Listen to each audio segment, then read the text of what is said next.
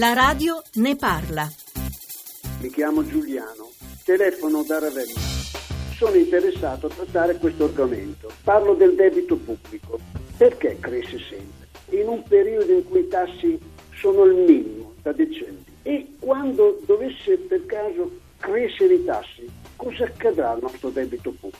Un'altra questione strettamente collegata al debito pubblico riguarda i derivati. Io vorrei sapere quanti derivati ha in questo momento l'Italia di debito e quante perdite ha conseguito su questi derivati e sta conseguendo ancora delle perdite. Grazie, buongiorno.